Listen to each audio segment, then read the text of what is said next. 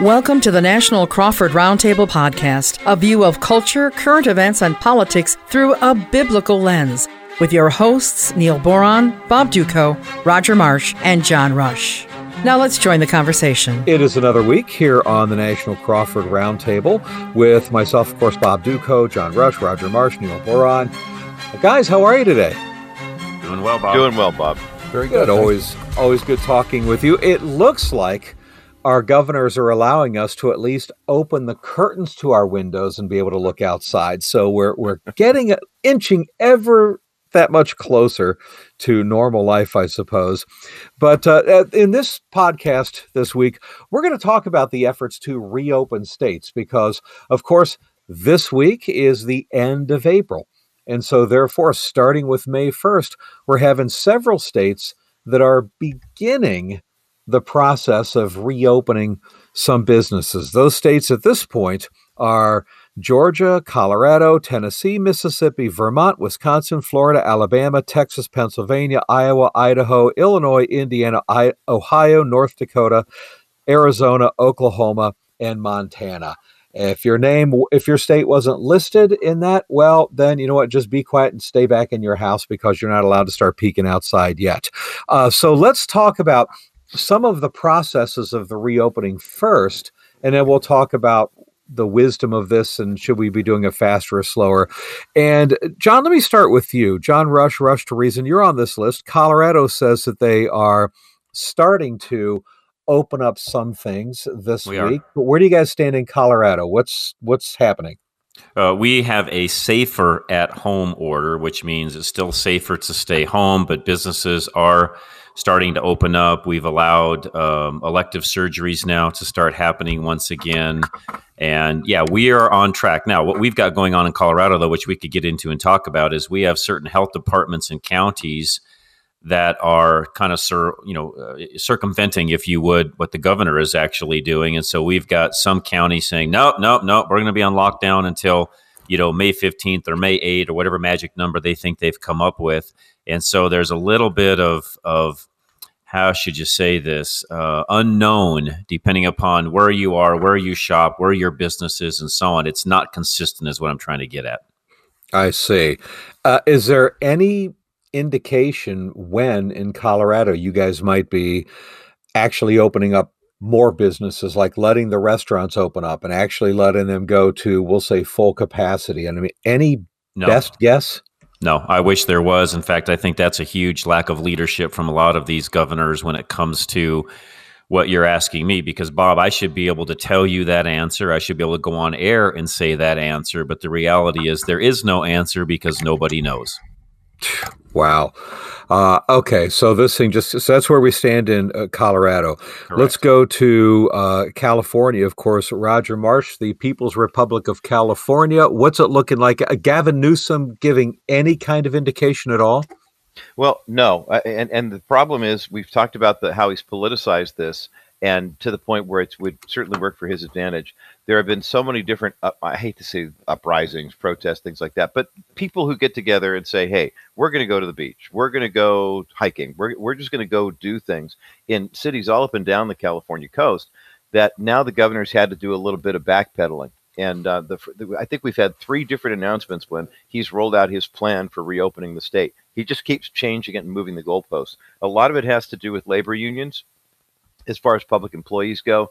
Um, the schools were all closed until they weren't. Maybe now that they have funding for the teachers through the end of June 30th, July 1st is the fiscal year start, and he said yesterday, well, maybe we'll go ahead and open the schools in July. I mean, there, there's a lot of confusion. And to John's point, I think all the Californians who moved to Colorado are creating the county problems because we have the same problems here, where one county says we're on complete lockdown, and then a county like Orange County just announced yesterday the Board of Supervisors voted 5 nothing to say, look, these are our guidelines for when we're going to open. We're not going to circumvent the governor, but we are ready to open. We're open for business because so many cities in Orange County have had protests of people saying, let's go out. I think the biggest problem, bar none, for all of this, for every state, for every county that's dealing with this, is the fact that the messaging has been so scattered all over the place. Yep. The governor says mm-hmm. one thing, yep. the county commissioner says something else, the county health department says something else. And quite frankly, I, I talked to some pretty bright, intelligent, articulate people recently who said, "Gosh, we went out and got fast food the other night and had a date night in our car in the parking lot. It's the first time we've left the house in a month." And I'm thinking, "Oh my goodness! I mean, come on!"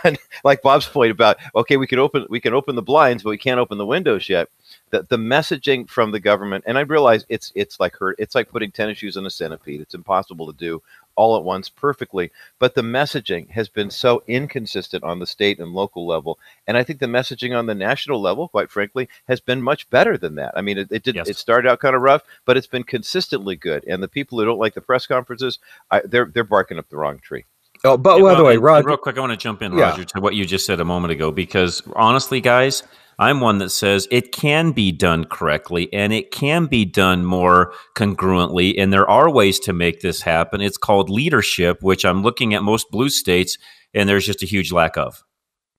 By the way, I here's something to Roger and John that you guys you're not getting. Okay, don't you understand anything that goes wrong in a state? It's Trump's fault, anything that you bypass the governor and you go straight to President Trump when something's going wrong. When something goes right in a state, that's fully on the governor. But when it well goes said. wrong in the state, the governor's bypassed and it's fully on Trump. So, well uh, it, which really drives me crazy. Uh, let's go to Neil. Which, by the way, Neil, we, we missed you last week. We yes, continued we obviously yeah, to buddy. pray for you and your family and your loss, of course. But uh, we welcome you Thank back. You. Thank you so much. You it's bet. good to be back, and uh, appreciate your kind words on uh, last week's podcast. I listened in. You guys did a fabulous job without me. So uh, I think I'm going to be taking a few more weeks off in the future. I mean, no, no, no, no. Wait a minute. Hold on a second there. but uh, it was it was you know what it's like when you're driving a car and like half the cylinders just aren't firing in the car. Mm-hmm. All it does is sputter and sputter and sputter. Uh, that's yeah. not what it was like. It was our best podcast ever, Neil. So I'm just saying. I, no. I know, I know, I know. And you know, coming back just reminded me that. Um, how, how, much I learned doing this. Like tennis shoes on a centipede. That's the best uh, analogy I've ever heard. and I'm, I'm going to use it in the future, and I will not be quoting you, Roger, even though I, I, I take it, take so. it, buddy. Oh, no attribution here. We steal and we steal for our own benefit. exactly. Uh, but anyway, the, thank you for your kind thoughts, and um, things are pretty much back on track. We miss my mom, but we know that she's with Jesus. By the way, she, uh, her right. official diagnosis uh, or uh, cause of death was listed as failure to thrive as a result of coronavirus. So, are yeah, you serious? Was, yeah, yeah. Um, okay. Um, she had been officially diagnosed with coronavirus, so she seemed to be beating it. Uh, she was into about day 11. Uh, she was in a nursing home having been transferred there from a rehab originally because she had broken her hip nine weeks earlier. Um, and seemed to be doing fine, but all of a sudden they said that she had pneumonia and um, and she spiked a fever and was gone in 72 hours. So it was, wow. in that sense, pretty shocking. Mm-hmm. But um, but she was ready to meet Jesus. She had talked often over the last year or so about just wanting to go home to to be with the Lord, and with my older sister who died in her arms when she was a baby. So, mm. uh, anyway, mm, we're through it. But you know, it, it, put a whole different perspective on suffering that some people are facing right now. Yes. And yes. anyway, right. Uh, right. We're, we're, dealing with something that's real. You know exactly how serious it is is what we're trying to figure out. And um, I can tell you, as far as New York and reopening in New York. Um, there's as much fog and confusion here as I think you know everything that you guys have just described. Uh, and and part of well, I'll give you for instance in Niagara County, which is where Niagara Falls is located, and it's just you know a few miles to the north here. Um, they're beginning to talk about uh, elective surgeries uh, being reopened in Erie County, which is where I live, the Buffalo area. Um, they're not looking at that for at least another two weeks and maybe a month, and they're going to be weighing that based upon you know how many confirmed cases of coronavirus they see in the future. So all of this is like super tentative. It's like sticking your toe in the water. Like we're going to possibly try to open a couple businesses, but if everything doesn't line up, if all 10 or 12 of the criteria don't match up, boom, we're stopping it all. So it's super hesitant and I, and I think people are real first of all, they're really itching to get outside because the weather's finally warming up in Buffalo and um and so, you know, people are wanting to get back to something that looks normal, but I can tell based on what uh, elected officials are saying that there is a ton of confusion about this. Business owners don't know exactly what's going to be required of them. and it's it's all of the chaos and confusion you guys have just described. So that's essentially what's going. And by the way, we're in upstate New York, you know, 400 miles from New York City. Mm-hmm. At times, though, we're being locked down and treated as though we're in New York City. And there've been a number of demonstrations around here saying, "Hey, Governor mm. Cuomo." You know, we are not New York City. We're like a whole different state. So stop treating us as though, you know, we're at the epicenter because we're not. But uh, that's what's yeah. happening in Western New York anyway. Hmm. You know, it's what you're describing there, very similar, Neil, to what we're facing in Michigan and our governor, Gretchen Whitmer, who, of course, is in constant audition mode for Joe Biden's VP. I don't know. I think about the only person more blatantly auditioning is Stacey Abrams out of Georgia. But other than that, yep. Uh, yep. she is. But but here in Michigan, she's just been doing such a crazy power grab. Uh, she is now petitioning for an additional 28 days of emergency declaration so that she can control it that much more. The Republicans in the legislature are fighting that to try to stop her from it. But she's extended the stay at home order, the order to stay in your house for the entire state of Michigan now through May 15th, and we'll see if it goes beyond that. She has loosened some regulations. We're allowed to buy paint and seeds for our garden now. Okay, so that's hey. something we are, but and, and that's, that's not that's not sarcastic. Up until Sunday of this past week, we were not allowed to do that. You were not allowed to buy vegetable seeds for your garden. You weren't allowed to buy a rake or a hoe or, a, or even a floor mat for your house uh, a throw rug, and I mean, it's the things that we were not allowed to purchase was incredible. We're still not allowed to visit family, so you can't visit your kids, your grandkids, anything like that. We are allowed now to travel to a secondary residence that we also own, uh, although that was not allowed up until just a few days ago. So I got to tell you, I'm I'm borrowing Roger's language. We are becoming the People's Republic of Michigan uh, as well. So she's loosened it a little bit, but she's strengthened it in some areas. Now, when we go to the store, you are required by law to wear masks. It's no longer recommended. You have mm-hmm. to do it as though we're New York City, as though we're the inner city of Detroit. And so this is where a lot of people in the state, and Neil, I think this is what you guys are experiencing in New York too. Uh, really, I think all of us, you got these outlying areas where you have counties that say, we have zero deaths in our entire county. This mm-hmm. is not on our radar screen. Let us go to work. Let us live our lives. Let us go out to dinner, even. But it's like, no, eh, this blanket approach of every county has to be treated exactly the same as Detroit proper, New York City proper, uh, LA, San Francisco, Denver. I, I, mean, that to me, Neil, is I think what's frustrating for a lot of people, especially people like you who's so far removed from New York City. Yeah, exactly. And it's causing a ton of frustration. Uh, and it's going to cause a whole bunch of angst for people that want to reopen their businesses. But I also right. realize that we're in need of taking a break. So why don't we do that? We'll just take a break and continue here in just a moment with more on the National Crawford Roundtable. Be transformed by the Word of God with Alistair Begg in Truth for Life. Every weekday, Alistair Begg teaches the Bible through in depth, verse by verse attention to the Word of God. You can listen to Truth for Life on your local Crawford broadcasting station or listen online at truthforlife.org. Please support this important ministry with your donations at the truthforlife.org website or by calling 888 588 7884 and be sure to let them know you heard about Truth for Life from the National Crawford Roundtable podcast. My name is Neil Boron out of Buffalo, New York, uh, one of the hosts of the National Crawford Roundtable podcast, Bob Dutko uh, leading our discussion today in Detroit, Michigan. John Rush out of Denver, Colorado, and uh, the famous Roger Marsh from the People's Republic of California. Um, we're talking today about uh, all of this possibility of reopening. And I, I don't know about you guys. Um, I'll throw it back to you, Bob, because I don't know where you want to head from here. But honestly, just the concept of reopening. I mean, if, if you say, um, hey guys, uh, you want to play some basketball? Is the gymnasium open? I mean, if somebody says yes, then you automatically you get excited that you're going to get to go play a basketball game. But reopening doesn't necessarily mean anything that looks like normalcy because I mean they might let one guy in to shoot foul shots at one end of the gym. I mean, uh, so what does reopening actually mean? I think it's causing a lot of optimism, is what I'm saying, but confusion at the same time because I think people realize it's not going to be anything that looks like normal for this time of year, uh, right? In any given year, is what I'm saying. Well, and, and let's let's talk about that the the reopening of this. This is this is what's been frustrating for me, and I'm really curious to get you guys' take on this. There seems to be a lot of inconsistent messaging uh, from Dr. Fauci and Dr. Birx, and and not just the task force, but uh, combined with what we're hearing uh, regarding antibody tests in various states, like for example New York uh, and Massachusetts and others, but uh, and it's this we hear that well we can't open up businesses too soon because if we do we're going to get a big second wave of coronavirus. All right, but then I think to myself, well, wait a minute here. Aren't we going to get that second wave no matter what whenever we open businesses? If we wait and open businesses in August, okay, or September, why wouldn't we get a second wave then? Is it going to be because the weather's warmer?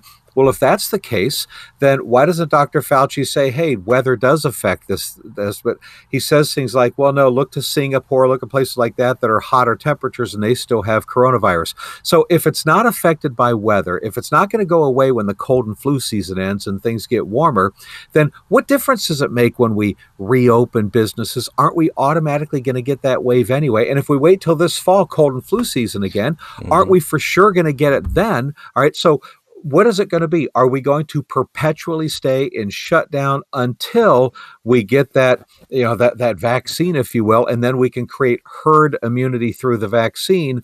Or are we going to reopen businesses and have the research happen no matter what, uh, and then just develop herd immunity quicker? Which, quite frankly, I'm moving more and more in the direction of that's what we should have done from day one. But let's yep. let's toss that around the, the table here, John. What's your take on all this and the reopening question?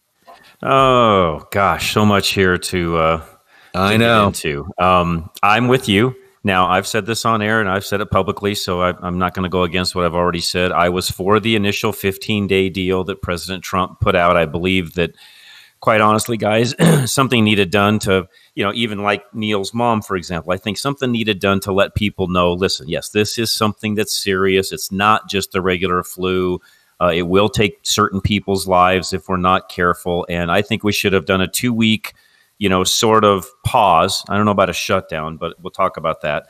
A pause to say this is serious. Now, I think after that, we should have quarantined those that were the most vulnerable. We, we've done this the opposite. We've, we've quarantined all of those that are healthy, and we've not developed any kind of herd immunity. In fact, the other concern that I have, guys, that we could talk about is all these people that have been shut in at home that haven't even been exposed to the normal things they would be exposed to? Are we going to have a lot more illness and things running mm-hmm. around once we actually do get people back out and about? Are we going to have a lot more colds and the regular flu and so on and so forth when things get back on track? So, Bob, I'm with you. And, and as a business owner myself, I will tell you, and I've been fortunate that you know my business has been able to continue to operate through this entire time. It's been different than normal. So I'm not going to say it's been normal. It's been different, but I've been able to keep, you know, payroll going and do the things needed to keep all of my employees uh, busy but I my heart goes out, guys, to all the people out there, and I and I hear them. I hear them call into the show. I talk to them on Facebook and so on. And there's lots of people out there that this has not gone very well for them at all. They have, in some cases, some of these business owners will lose not only their business, but if they're if if things don't go much better here in the very near future, they're liable to lose even more than their business. So the repercussions of this we have not felt yet, by the way. We're not going to feel it until things start to open back up and you figure out exactly which businesses actually make it and don't make it. But I am a fan of, because of what I just said, we have got to get things opened up, get them opened up quickly, or we're liable to lose a whole lot more than we've already lost. That's such a great point. Roger, what's your take on this? Yeah, I echo everything John just said. And I, I think the, the, the caveat here is to again i keep going back to the messaging but i think it's so it's really important the idea that we have made some serious missteps and we've actually done a few things right. I came across an article this week in Business Insider uh, about San Francisco. And of course, Cal- San Francisco was the first major city to say, we're going to start doing this. And it got Governor Newsom, you know, the ball rolling on that for him. When they saw the looked like the curve was escalating and they were trying to jump to conclusions, this is a you know densely populated city. There are 40 cases of coronavirus confirmed in the city in mid March when they said we're shutting the whole city down. They're anticipating widespread panic, you know, half the state, et cetera, et cetera. As of this past weekend, the number of confirmed coronavirus cases in San Francisco was 1,400. And, you know, that, so then you have to ask the question well, was it because we kept everybody locked up? Or was it really not as bad as we thought? And these are questions that people are you know wrestling with all the time, and I think we have to wrestle with them as well when the hospitals were supposed to be overflowing and now they're half empty. When ERs are, you know, they're literally sending California doctors to New York to help out because there's no one for them to, there are no patients to patient with. Uh, that, you've got the business side of the econ- equation that has to be considered. Obviously, the health does too, and keep people who are vulnerable, you know, where they're supposed to be. But what I'm hearing, as far as like California being locked down and other states opening up, there are actually fewer restrictions in California than there are in other states Eh, right now. But California is being told you're locked down, and the other states are saying we're open for business. So that, back to the messaging, back to the imaging. I, I think that you know, in terms of where we are. I'm cautiously optimistic that as we start introducing people back into society, to, as John mentioned too, when you're away from it, you don't spread something if you've got it, but at the same time, you're also losing your ability to deal with even just the regular basic things that you're exposed to each and every day when you're out there. So there has to be some kind of happy medium, in my opinion. Well, and uh, to to what we were talking about before, if we reopen businesses, let's say we just opened up restaurants and theaters and you could have banquets again and whatever, and we know that's not going to happen. It's going to happen slow and gradually. Okay, fine. But let's just pretend that we did that anyway. Uh, if we did, would more people get coronavirus? Well, I'm assuming Probably. so. Yes. Okay. Mm-hmm. Uh, do we do we take extra precautions and steps for uh, people like Neil's mom? Okay, and for senior citizens and for people with underlying health conditions? Uh, yes, of course, of course we do. But for the most part, for the rest of everybody else, if we just allow coronavirus to go ahead and spread and people get it and most of the time they're asymptomatic or they have mild symptoms anyway and then they get over it and they have antibodies which means they are most likely immune now from it going forward.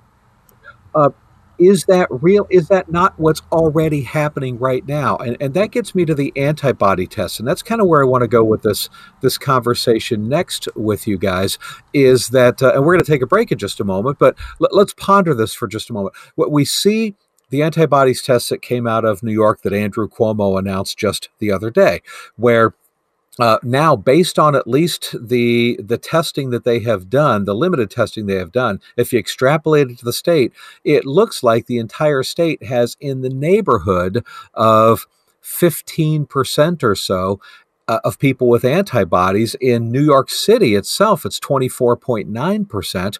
And so if you do the math, you're talking about between two and a half and three million New Yorkers that appear to have already had coronavirus sometime in the past, got over it, now they, they have the antibodies and they're most likely immune to it. If we're talking about two and a half to three million in New York alone, for all 50 states, we're only just over a million as far as total confirmed cases, which makes me suspect that something I told my listeners a month and a half ago may end up proving true. I told them back then, you watch a couple months from now, when we start getting antibody testing done, you watch and see. I'll bet you we end up finding out that 20, 30, 40 million Americans ended up getting coronavirus anyway and have antibodies and are immune to it now. And we're going to be wondering, wow, was it really necessary to shut everything down? You can destroy the economy and people are going to get coronavirus anyway, or you can not destroy the economy and people are going to get coronavirus anyway. So let's talk about that. We'll do it on the other side of this break as we continue here on the National Crawford Roundtable. Learn how to walk the narrow path with Steve Gregg. With over 40 years of studying the Bible, Steve Gregg is passionate about teaching you how to apply scriptural wisdom to every aspect of your life. Listen to The Narrow Path on your local Crawford broadcasting station or online at thenarrowpath.com. The Narrow Path is 100% listener supported. Please keep this vital ministry going with your generous financial support and let them know you heard about The Narrow Path on the National Crawford Roundtable podcast. Continuing this National Crawford Roundtable with myself, Bob Dutko out of Detroit, Neil Boron, Neil Boron Live out of Buffalo, New York, Roger Marsh, The Bottom Line out of the People's Republic of California, John Rush, Rush to Reason out of Denver. And, gentlemen, what about this question of the antibodies, we've seen the same kind of numbers in Massachusetts. Uh, so far, wherever we see antibodies tests run, and we're, we're, finding out that, wait a minute here, coronavirus spread like wildfire anyway.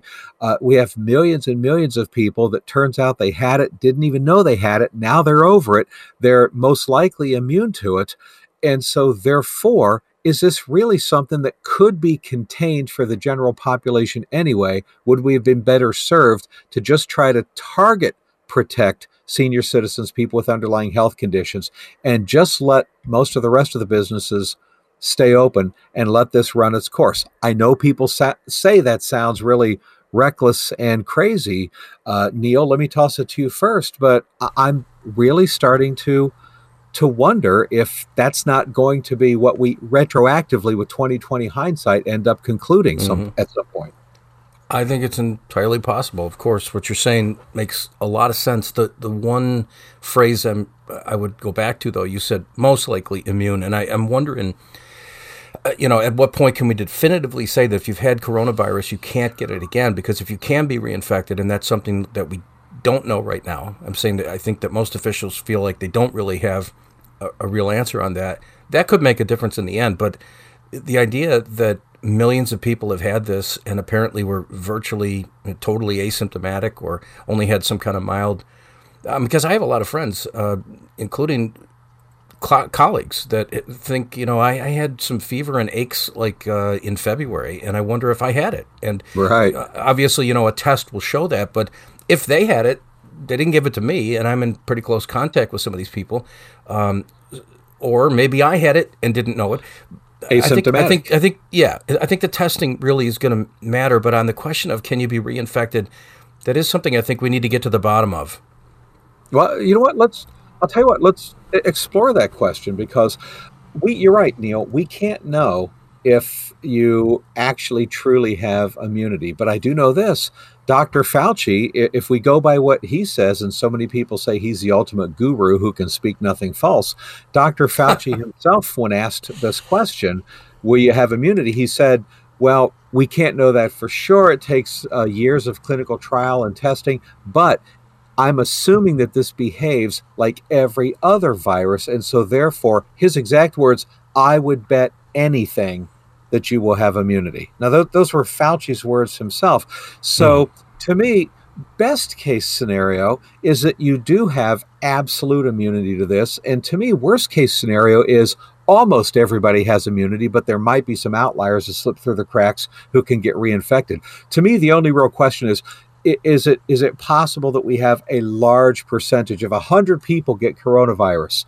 will more than half of them be susceptible to catch it again. If that's the case, then yeah, then the the, the immunity issue uh, suddenly doesn't hold as much weight. But if it's just a small percentage that can catch it again, and the overwhelming 90 plus percent of everybody is immune to it, then I think the antibodies question and the just allowing this to run its course becomes a very valid thing to discuss. And we're going to dive some more into this in the second half of this roundtable podcast, everybody. And we encourage you uh, to listen to the second half. You can do it online. You can listen at Apple Podcasts, which, by the way, we would love it if you would give us a nice big fat five star review, uh, or Stitcher or TuneIn. You can also listen at Crawford.live, and we'll continue the second half of this National Crawford Roundtable podcast. This has been a Crawford Broadcasting production.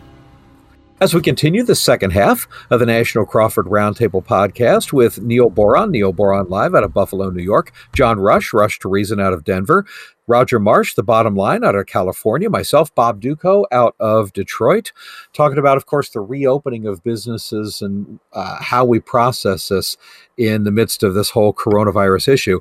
Uh, Neil, before the break, you were talking about the antibody issue and mm-hmm. do we, in fact, have immunity or not. We can't know this, but I'll tell you, and let me toss this around the table. Roger, let me throw it to you. Uh, the worst thing that I'm hearing so far are there are some cases where we think that some people may have been reinfected after having it the first time. Okay, if that's true, if that's accurate, what that tells me is that this might not be 100% immunity, but if it's 90, 95% immunity, then that's not as good as 100, but it still makes a strong case to let's just stop trying to contain this thing. Let's let it spread and just protect the vulnerable. Yeah, you know, I, I think about the percentages as it pertains to, say, inoculations, vaccines, when it comes to school age children. And Right. if you look at states where you know the parents are, oh yes, we should vaccinate, and other parents are what they call anti-vaxxers. If you get 90% of the school population inoculated with the vaccine or whatever, whatever it is, flu, mumps, measles, then the school district considers that to be perfectly done. That they figure that if 90% of them have been inoculated, then that means the rest of the kids are less susceptible to getting it or spreading it, and so therefore they're safe and they open up the schools. I think the big variable with COVID 19 was, is, and always has been the fact that it's so new that the scientific community doesn't feel like they can get a handle on it yet because they're kind of in a car that's being built driving down a road that's being paved. And so, as they're they're kind of that's a fancy way of saying they're making it up as they go along. They really don't know. And so, Right. you know, t- toward that end, anything that we talk about in terms of how do you reopen, how do you restart, um, what about herd immunity, is really beholden to the masses on the whole. You know, saying, okay, well, we're not comfortable opening this up, and it keeps driving back to that underlying theme of, look, this is a virus, and people are afraid that they might die. I mean, that's the super short version of why we're dealing with all this right here. That there's a virus known as sin that's infecting our souls, and nobody Mhm. can see it, and nobody realizes that that's the thing that ultimately will take your life and separate you from God forever. But right now, this is probably the closest thing that a lot of people have had to Judgment Day. And look at how everybody's panicking. It's oh, fine. I'll, I'll tell me to lock down. I'll lock down. Tell me to wear a mask. I'll wear a mask. I'll do anything to keep from getting this virus, which is going to kill me. That's the Hmm. thought. And so, how how do you move beyond that? I mean, I think everything else is just kind of speculation and conjecture. But how do you move beyond that? I think that's really at the core of where a lot of people are coming from. Hence the you know some states are quote unquote open and other states aren't. Um, I think Jim Geraghty in National Review had a piece up yesterday comparing Georgia to Colorado, and he said, look, if you look at Georgia and Colorado and the restrictions, the way they're in place, they're almost identical. But red state in Georgia, so he's being attacked. Blue state in Colorado, well, he's using sensible judgment. You know, it, it there's, there's Right. that whole that, there's that whole perception again. And uh, and you're, you're Bob, you're facing it in the People's Republic of Michigan, and, and comrade, welcome to the uh, People's Republic uh, chapters. It's not, it's terrible, but but it's true. I think that's that the over the underlying issue for all of this is you know it, quite frankly how do we get to the root cause of where people really are and whether it's infection or reinfection i don't know that that's necessarily really really the issue it's i don't want to die and there's that fear factor that we have to confront You know something that's such a an important point that you bring up, and, and John, let me throw this over to you and the fear factor part of this. Uh, I look at I look at, for example, the things that we die from, and yes, we live in a a fallen world. We live in a sin filled world. And so, consequently, there's all kinds of things that are killing people every day. Here in the United States, we have 7,500 people die every day from something. Okay, Mhm. from something. Right. A- a- And uh, and I was thinking about the fact that uh, Bill Maher. I don't get to say these words very often. Okay, but Bill Maher made a great point last week when Bill Maher said that every year we have an average of 99,000 people die from hospital acquired infections.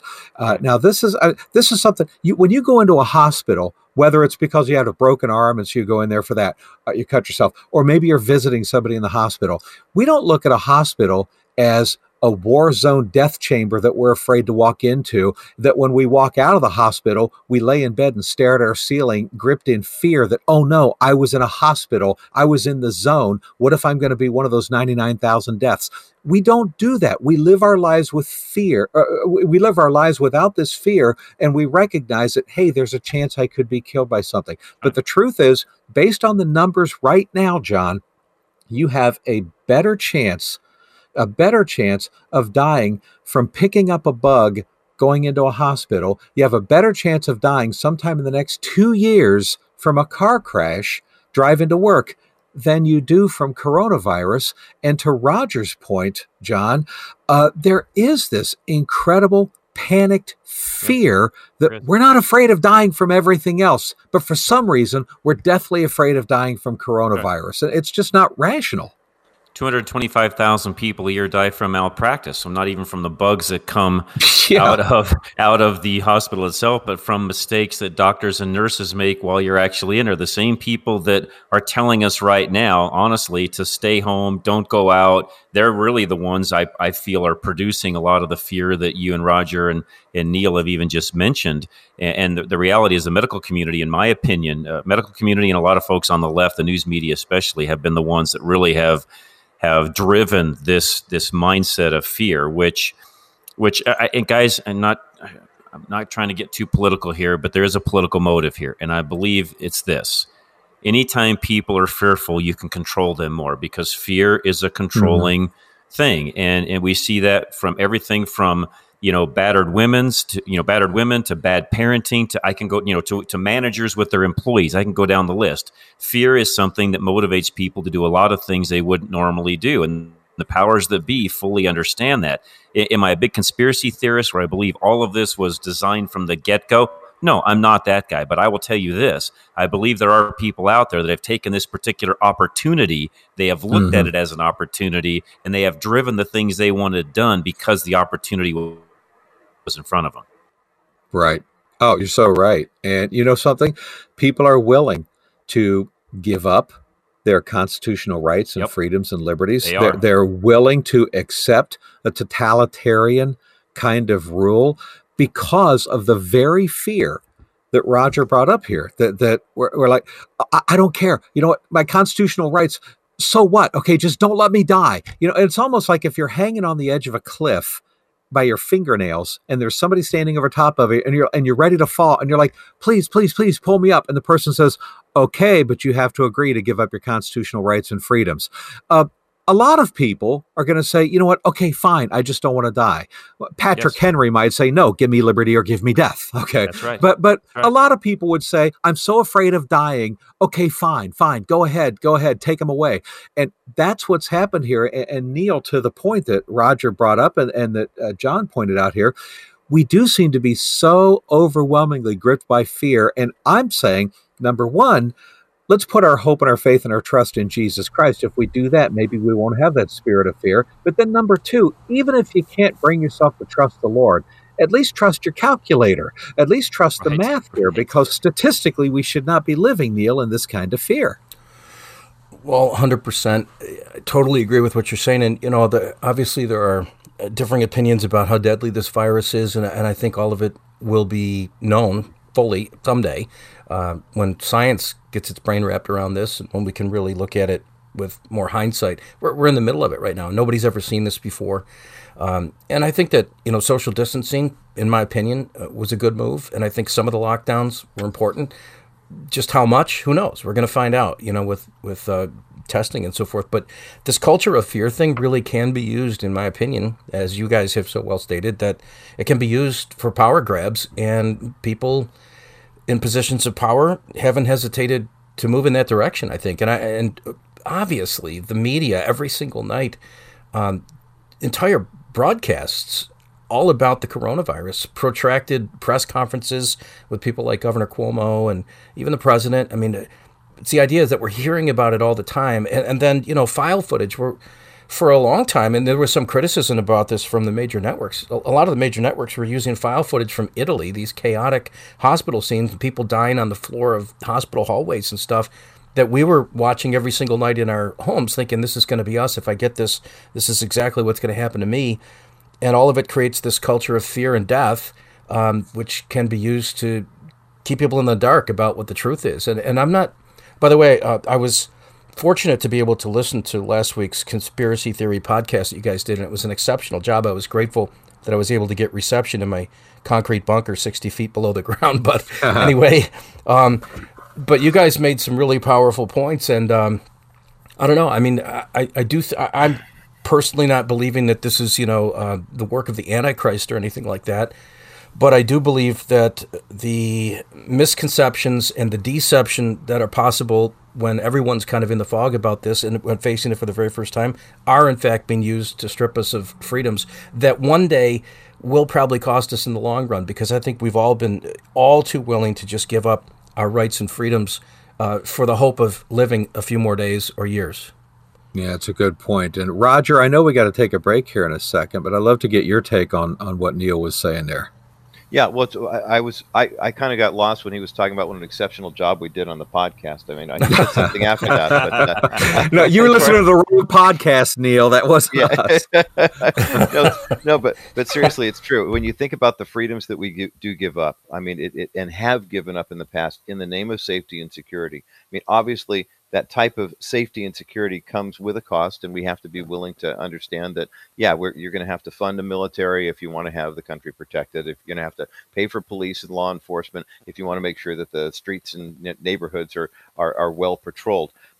Now we're talking about something on such a large level where there is such a fear factor, and as it has been noted here before, that fear factor is driving so much policy. It's driving exactly who we are. It's made the ABC World News Tonight with John Muir the number one program in American television right now because everybody has to watch it to find out how bad things are, but simultaneously to hope that they're going to get some good news too. So it's a very, very tangled web that's being woven right now. Let's take a break and we can talk more about this on the other side of this break here on the National Crawford Roundtable podcast. Dr. Michael Youssef leads the way for people living in spiritual darkness to discover the light of Jesus Christ.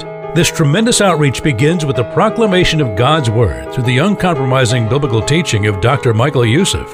Leading the Way is here to equip and strengthen the church to stand strong and to advance the gospel in today's ever changing world. Listen to Leading the Way with Dr. Michael Youssef at ltw.org slash listen and be sure to mention you heard about their program on the National Crawford Roundtable Podcast. Welcome back to the National Crawford Roundtable Podcast along with Bob Dutko, the Bob Dutko Show in Detroit, uh, excuse me, the People's Republic of Michigan. Um, Neil Boron, Neil yeah. Boron Live out of Buffalo. Uh, John Rush, Rush to Reason, uh, coming our way from Denver, Colorado. And yours truly, Roger Marsh, broadcasting from my bunker in the People's Republic of California. Neil's not the only one who has a bunker to broadcast podcast from. Um, this this issue of the how how it's presented, and and uh, we talked about the fear factor. I think in terms of you know how do we move forward now? What are the next steps? I think one of the biggest waves that has to sweep over the nation is it's going to be okay. I mean this we're, we're going to pull through this. And i'm hearing this more and more in advertising. More and more people saying we're going to get through this you know with not you know kind of glibly. Remember the first uh, month or so here uh, there was a great compilation reel that was put together it said this is every covid-19 television ad all of them. It's about three minutes and 41 seconds. And it's all in times like these. We've never seen these before. We're, we're all in, this together. And, you know, uh, it, it was, it was actually eerie to watch all the different language that the media are using to tell us how we're supposed to feel and where we're supposed to be. I mean, it's obviously real. You know, Neil's mom's, uh, you know, cause of death, you know, being listed with associated with coronavirus. There was a young man in our church, 31 years of age, who passed away earlier this week, and they're doing an autopsy now. He had never been tested, but they're suspecting it might have been. So, is the virus real? Of course it is. Is it taking lives? Yes, it is. It's responsible for cause of death. But at the same time, is it going to be the end of civilization as we know it?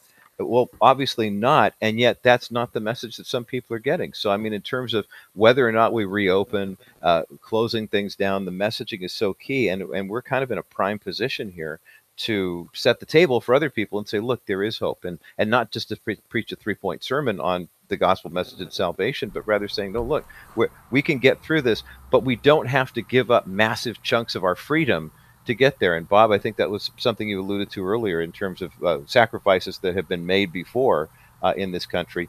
How much freedom are we going to lose ultimately? I think that's that's what remains to be seen, and that's one of the things that concerns me.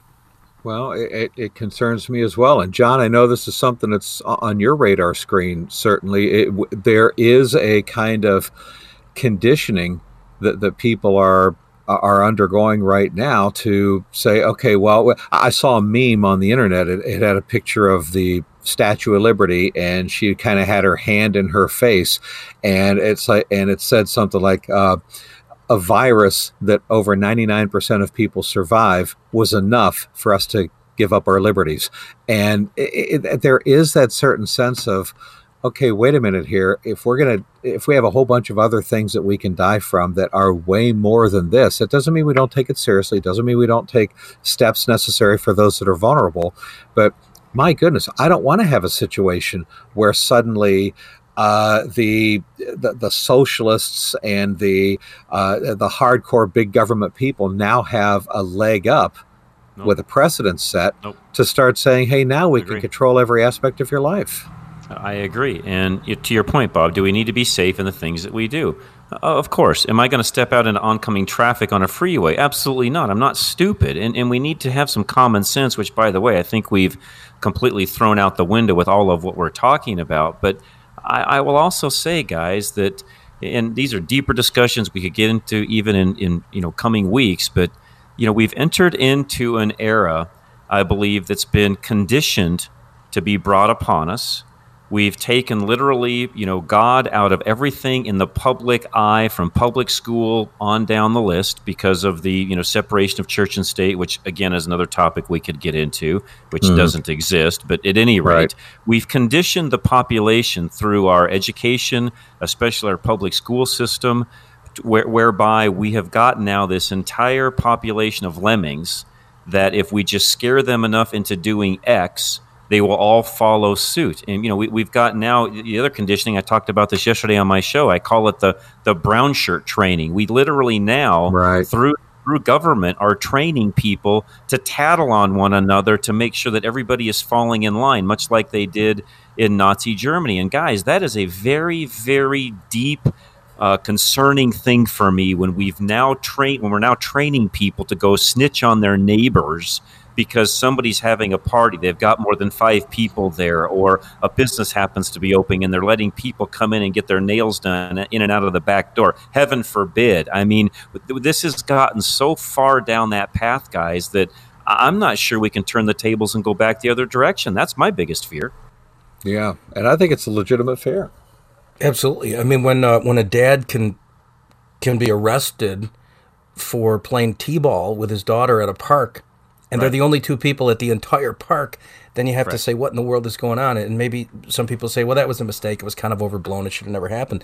But yeah, I mean, neighbors calling the police on other neighbors because somebody's out mulching their you know garden or something uh, and the, this is what's happening and I, I, do think that we're setting ourselves up for a pretty scary future if that's the case but you know i, I don't know what you guys think about this i just was curious because we're talking about reopening today and I, I just wanted to throw a question out you know, uh, you know the famous scene in movies where a guy's running across the top of a building and he's got to get away from whoever's chasing him, so he jumps across the alleyway and lands on the, the next building and keeps going.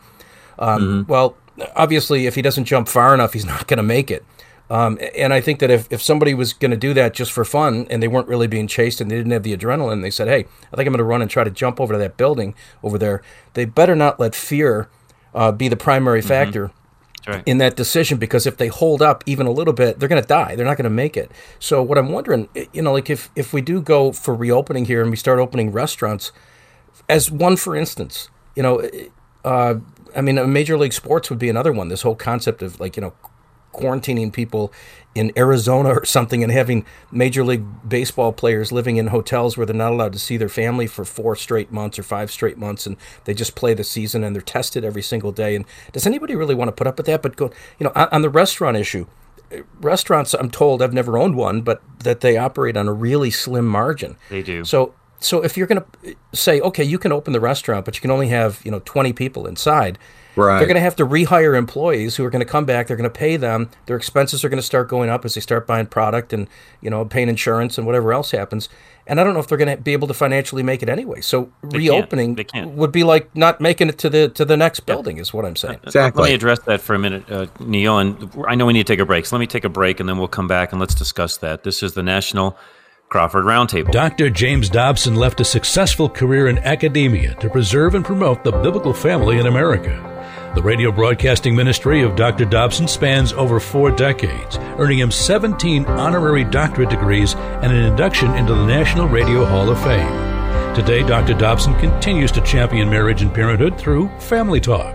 Listen every weekday at drjamesdobson.org and be sure to reference the National Crawford Roundtable podcast when asked how you listen to Family Talk. And we're back, National Crawford Roundtable, myself, Neil, Bob, and Roger. And Neil, to your point, and being, you know, in, in business and, you know, even looking at all, I consult businesses, I do this stuff on a regular basis. And yes, the average retail business, by the way, doesn't run on a very big margin. The average restaurant runs on even tighter margins than the average typical business does. And for these politicians to run around and say that you can run at, you know, 30% capacity or 50% capacity, or frankly, guys, even 75% capacity, the reality is, unless they're allowed to run at 100%, and do the things that they modeled when they took and, and took the initiative to do the restaurant in the first place, unless they're allowed to do that fully, you're either going to have one or two things happen. They're either going to go out of business because they can't afford the overhead, Neil, to your point, or mm-hmm. we're all going to pay a lot higher price going into the restaurant because there's only two ways there's going they're going to make that work. We pay more money for the meals we get because there's less capacity, or they go broke. One of the two. Which hurts the poor more than anybody else. That's exactly right. Well, you said. know, it's a, it's a very important point, and, and I guess this comes back to something that we talked about early on. Okay, uh, would we really experience deaths in the magnitude of hundreds of thousands, if not millions, if everything were opened up? If the restaurants opened up, if if they opened up to 100% capacity, would coronavirus spread faster Yes, it would. We, yes. we, know that. Okay. Yes, it would. But but if it spreads faster, does that mean that our deaths are going to be instead of you know sixty thousand deaths? Would we have had 600,000 deaths or 2 million deaths? And that's where I'm saying the more information and the more data that we have, the more it's clear to me that no, we would not. We would not experience these kinds of. We look to Sweden and we can see that we don't have that. We look to the seven states that haven't locked people in their homes and we can see that, although to a lesser extent, but still.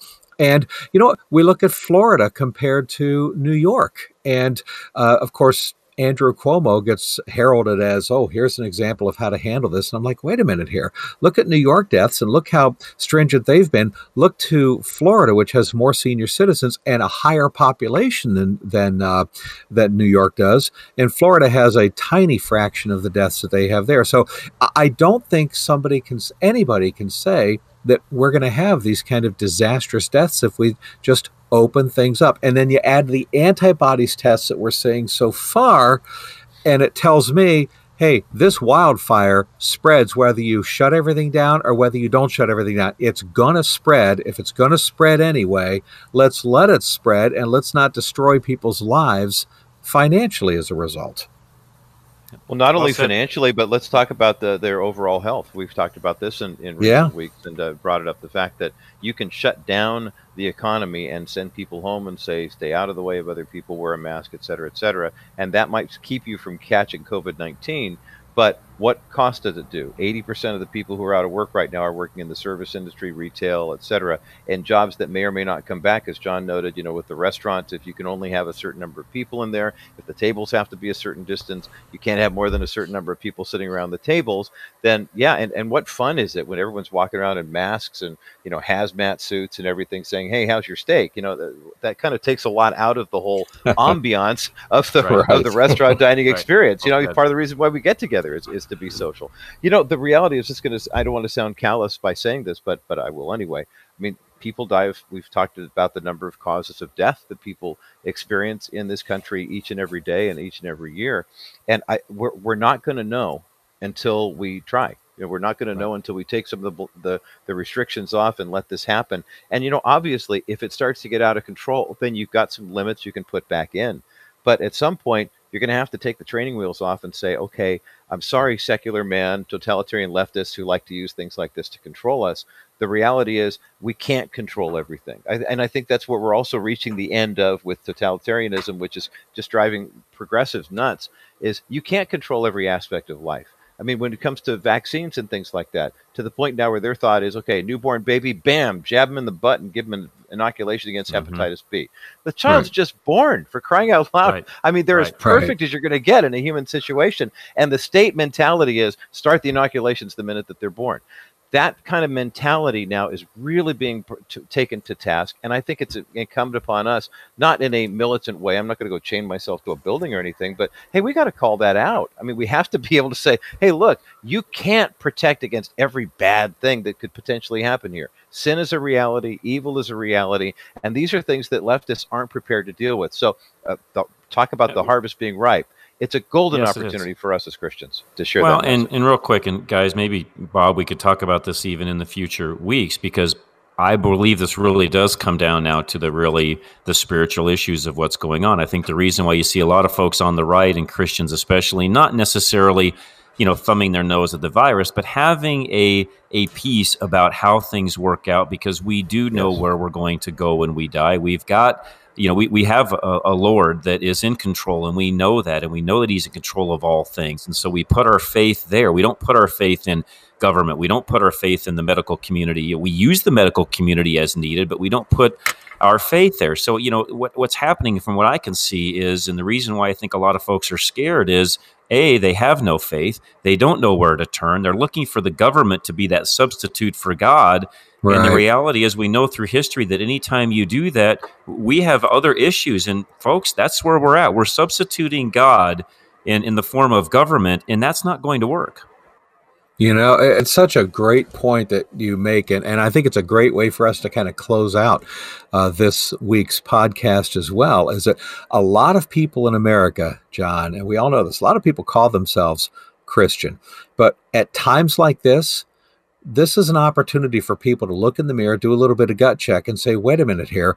Am I really, truly a Christian? Have I really, truly given my life to Jesus Christ? Is my hope really in Him, or is my hope in the things of this earth and staying safe and having my life go the way that I want it to go and being protected from the government? And is that really where my hope is, or is it in Jesus Christ? If I lost everything, I- i- if if I went through Job's life, if I lost my children and my health and my wealth and everything, and I'm thrown in prison, even we'll say like Paul, and I'm scraping boils off my skin like Job, and I've lost it all, and I have Jesus Christ, and He's prepared a place for me in eternity.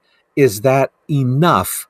Or is that not enough? And, and that's a gut check It question. I think as Christians, we need to exactly we need to ask ourselves these questions and say, yes, my hope is in Him. And then you know what? When stuff like this happens, and we'll maybe take one quick run around the horn around the table with this. For me, guys, anytime something disastrous happens, okay, whether it's my daughter dying in my arms, whether whether it's you know, the the death that we've all experienced. Okay, I've lost my mom. Neil just lost his mom. Mm-hmm. When these bad things happen, you know what happens for me, folks? My Klingon death grip of the things of this world just gets looser and looser and mm-hmm. looser, and it mm-hmm. it becomes a little bit easier to not fall into the trap of storing up treasures on earth, but it, it reminds me that much more. You know, it's just not about this temporary life. We have things to do while we're here, we have responsibilities and callings from the Lord, but our hope and our faith and our trust is in what He's prepared for us in all of eternity, not the not the perpetual spanking machine we have to go through on this earth for a few decades. But uh, just kind of toss it out to you guys as we kind of wind uh, wind this Well, down.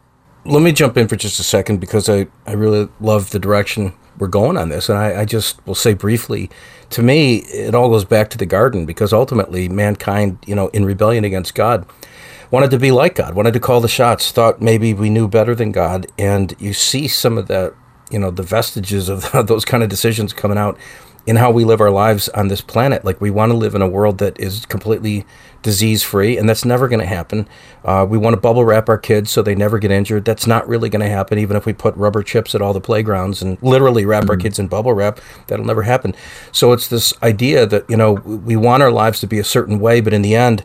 As believers, we come to realize that God truly does know what's best and our best interest is in, in mind because this isn't our home. It, life here on this planet is, is a vapor. It's here today, it's gone tomorrow.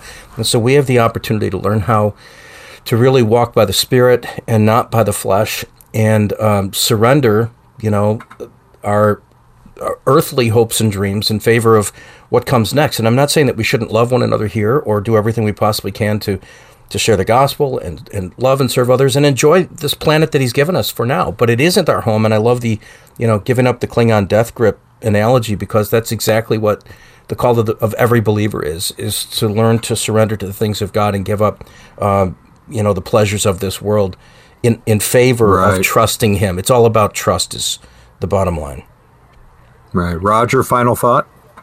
Yeah, it really does boil down to uh, kind of a summation of everything we've been talking to uh, and, and, speaking to in this issue. I think that the Neil's point is very well taken, Bob, yours as well, and uh, each of us has experienced loss in ways that make us, you know, sh- kind of shelter in place in a whole different perspective than other people do. We've been sheltering in place for our whole lives, realizing that this yeah. world is not our home, and realizing that there is illness and there is disease, and quite frankly, there is evil. And what we're seeing right now, uh, unfortunately, is just a, a, larger scale manifestation of that. There are things that we as Americans, obviously, I think God has placed us in this land for such time as this, but as uh, as saints, uh, people who are following in the way, literally the way, the truth, and life. The opportunity is now. The time is right, and uh, the last thing we should be doing is hiding that away, but finding ways to infiltrate, finding ways to mm. to share that love, because the gospel message is for everyone. Not everyone's so willing true. to believe and receive it, but the gospel is for everyone, and our, our, we have one. You know, we have one job as Christians, and that's go into all the world and preach that message. So, um, so whether true. we're whether we're locked down, whether we're locked up, whether we we can't we do it without the fear of of you know if I live, I live to Christ. If I die, I die to Christ. For me to live is Christ, to die is gain. That's where I'd leave John, it. John, final thought. Ditto. Well said. I can't add anything to that. I mean, I guess I kind of started that, you know, this this whole conversation, and right. I'll just end with, yeah, well said, guys. I, I think it's an opportunity. We need to look at that way. I think as Christians, we need to be in the forefront of not being fearful, not being stupid, but right. not being fearful at the same time. And I believe we can do that. We can have that balance. We can love. We can honor. Uh, we can live. You know, we can love each other but yet we can also hold steadfast to hey we've got to get things open back up we've got to get things moving forward the repercussions of not doing that far outweigh us just all staying home and sheltering in place mm-hmm. and uh, you know what let's just get after it and, and lord willing we'll all be fine so true. And what a powerful witness we can be to an unbelieving world as well when they see our calm and our peace in the midst of turmoil and they say, you know, something, I want what they have. So, uh, folks, we, we enjoy all of you being with us. Don't forget, uh, you can give us five star review. We'd love to take it at Apple Podcasts or listen on Stitcher, TuneIn, Crawford.live as well. And John Rush, Rush to Reason out of Denver, Roger Marsh, The Bottom Line out of Southern California, Neil Boron, Neil Boron Live out of Buffalo, New York, myself, Bob Dutko, The Bob Dutko Show out of Detroit. Gentlemen, always great talking with you. Thank you so much. Uh, always great catching up with you. Look forward to next week. Amen. Bless you guys. Bob. Thanks, guys. And we'll see you guys. Don't forget everybody out there. Also, keep Neil and his family in your prayers. You know, as they still process yes. the loss of Neil's yes. mom. Absolutely. Yes. And uh, God bless everybody. This has been the National Crawford Roundtable podcast. Thank you for joining us. Download and subscribe to the National Crawford Roundtable podcast, available on Apple Podcasts, Stitcher, TuneIn, and more.